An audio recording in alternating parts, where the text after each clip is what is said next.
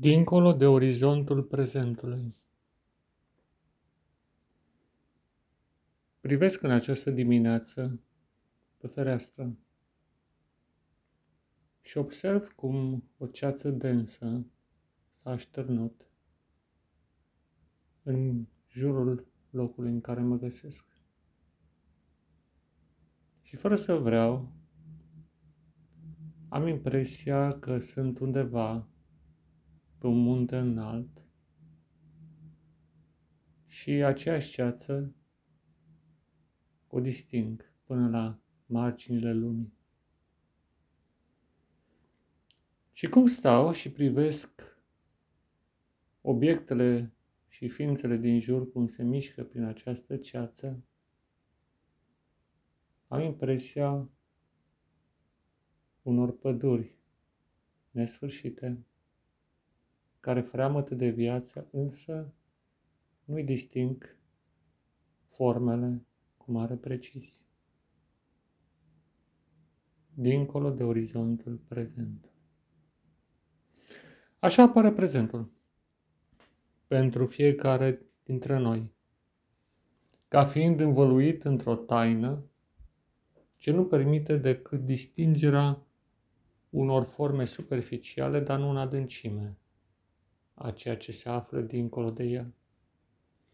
Dincolo de prezent se află, bineînțeles, două mari domenii. Viitorul și trecutul. Înaintea ta, normal, este viitorul. În spatele tău, trecutul.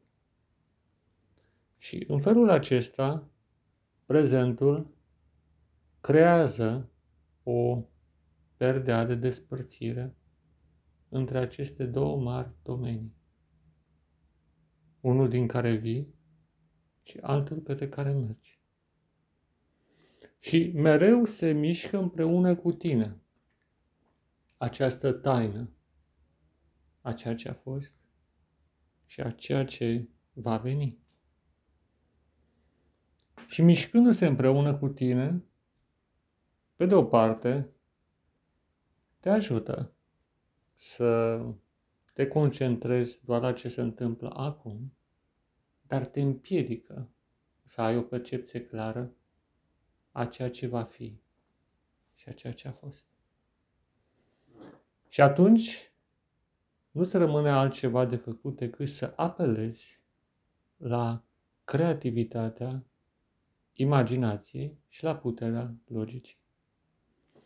Și preluând fragmente din posibile evoluții ale viitorului și posibile interpretări ale trecutului, încerci să creezi o povestire care să nu fie contradictorie și care să dea un sens, preferabil ascendent, vieții tale în care te găsești, acestui fir narrativ în care eroul principal ești chiar tu.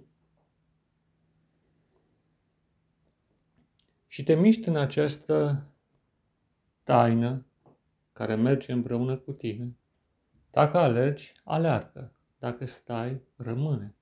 Dacă mergi la pas, își reglează avansarea de așa manieră încât tu rămâi în centru, în centrul prezentului. Este paradoxal acest joc în care ești în centrul atenției, dar pe de altă parte ești un personaj care nu știi exact sau poate chiar deloc care e partitura, care e scenariul pe care, rolul pe care trebuie să-l interpretezi. Și în acest efort de a-ți înțelege rolul, de multe ori încerci să ți-l definești. Și pentru o vreme îmbraci haina unui anumit personaj și interpretezi. După o vreme îți dai seama că nu e ceea ce ți se potrivea sau realitatea din jur decide aceasta și îmbraci un alt rol. Și tot așa, dar în final, care rolul vieții tale? Care sensul? Care rostul? N-ai un răspuns clar. Dar avansezi. Însă, dacă vei avea curiozitatea de a privi în jur această schimbare a detaliilor din orizontul prezentului, vei constata după o vreme că există un înțeles tainic care chiar dacă scapă, îl simți, îl percepi. Și dacă vei avea răbdarea să te oprești, să observi, să asculți sau pur și simplu să stai în mijlocul acestui prezent cât mai mult, lăsându-l ca el să spună taina, nu tu să-l scormonești privitor la înțeles, după o vreme vei simți că există un sens frumos, nobil și ascendent, asemenea plantelor care se înalță cu putere și vertical către cer.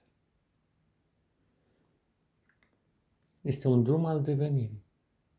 Și dacă vei rămâne mai mult, după o vreme, vei auzi sau vei simți glasul.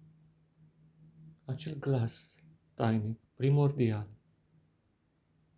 al cuiva pe care îl cunoști, deși nu știi numele ca să-l rostești. Este cineva care vine la toți oamenii de pe pământ și poate la orice ființă. Acest dialog presupus interior pe care îl vei avea este de fapt o comunicare cu cel care a creat această mare scenă a lumii, cu acel om primordial, cum îmi place să-l numesc, care a zămislit tot ce există. Și dialogul va fi frumos și tainic și blând și vei descoperi în el un părinte drag care se îngrijește de tine și care, dincolo de orizontul prezentului, știe clar în ce constă viitorul și trecutul tău. Și el îți va descoperi atât cât poți să primești câte ceva din ceea ce se descoperă dincolo de acest orizont. Vei simți și vei adânci istoria de unde vii și deopotrivă vei fi înălțat să privești viitorul frumos care te așteaptă pe tine și, în final, pe toți oamenii, în măsura în care comunică și ei cu acest om primordial, cu acest minunat creator a tot ce există și mai ales cu Părintele fiecăruia dintre noi. Este o experiență. Cuvintele nu pot exprima niciodată pe deplin experiența prin care trece un om. Este o experiență în care mai degrabă simți decât exprimi prin cuvinte. Și această comunicare de la suflet la suflet se aseamănă cu o vibrație care se transmite de la tine la celălalt, de la celălalt la tine și, nu în ultimul rând, de la el către tine și de la tine către el. Vibrația ta poate să îmbrace hainele unei vorbiri, poate chiar a unei rugăciuni, iar vorbirea sa poate să îmbrace hainele unei scrieri, cum ar fi Scriptura Sfântă. Dar alte ori, pur și simplu, vei simți direct care drumul care te duce dincolo de ceața ce învăluie ca o taină prezentul în care te găsești.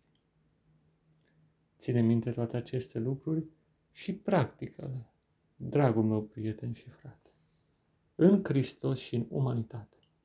Pace ție, da, pace ție.